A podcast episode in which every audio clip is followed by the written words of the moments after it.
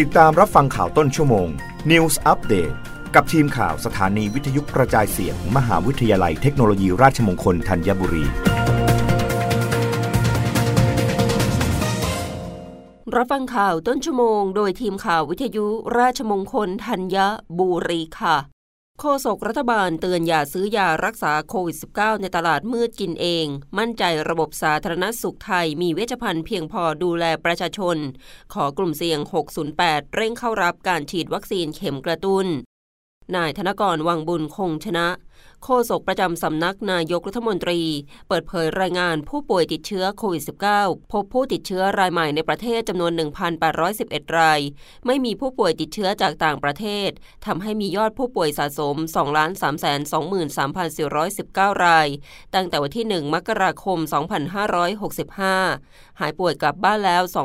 2,268 ราย หายป่วยสะสม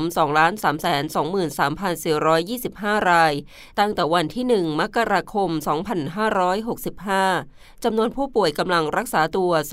24,076 ราย โดยมีจำนวนผู้ป่วยปอดอักเสบรักษาตัวในโรงพยาบาล 786 ราย เสียชีวิต 24 ราย อย่างไรก็ตามขณะนี้พบว่าสถานการณ์ยอดผู้ป่วยปอดอักเสบเริ่มมีแนวโน้มเพิ่มขึ้น ซึ่งอาจทำให้มีผู้ป่วยอาการรุนแรงเพิ่มตามสัดส่วนไปด้วย จึงขอความร่วมมือให้กลุ่มเสี่ยง 608 เข้ารับการฉีดวัคซีนเข็มกระตุ้น โดยเฉพาะผู้สูงอายุ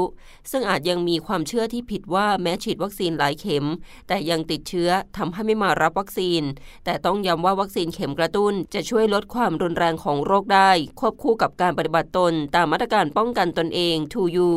คือ Universal Prevention และ Universal Vaccination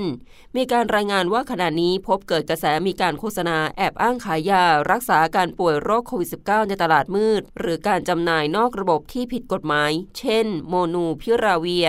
ขอประชาชนอย่าหลงเชื่อซื้อยามารับประทานด้วยตนเอง โดยไม่อยู่ภายใต้คำแนะนำของแพทย์ ซึ่งมีความน่ากังวลว่าการใช้ยาโดยไม่มีแพทย์สั่ง อาจจะเกิดอันตรายต่อผู้ใช้ทั้งการใช้ยาที่มากเกินขนาดและอาจทำให้เกิดการดื้อยา หรือทำให้เกิดเชื้อสายพันธุ์ใหม่ ๆ รับฟังข่าวครั้งต่อไปได้ในต้นชั่วโมงหน้า กับทีมข่าววิทยุราชมงคลธัญบุรีค่ะ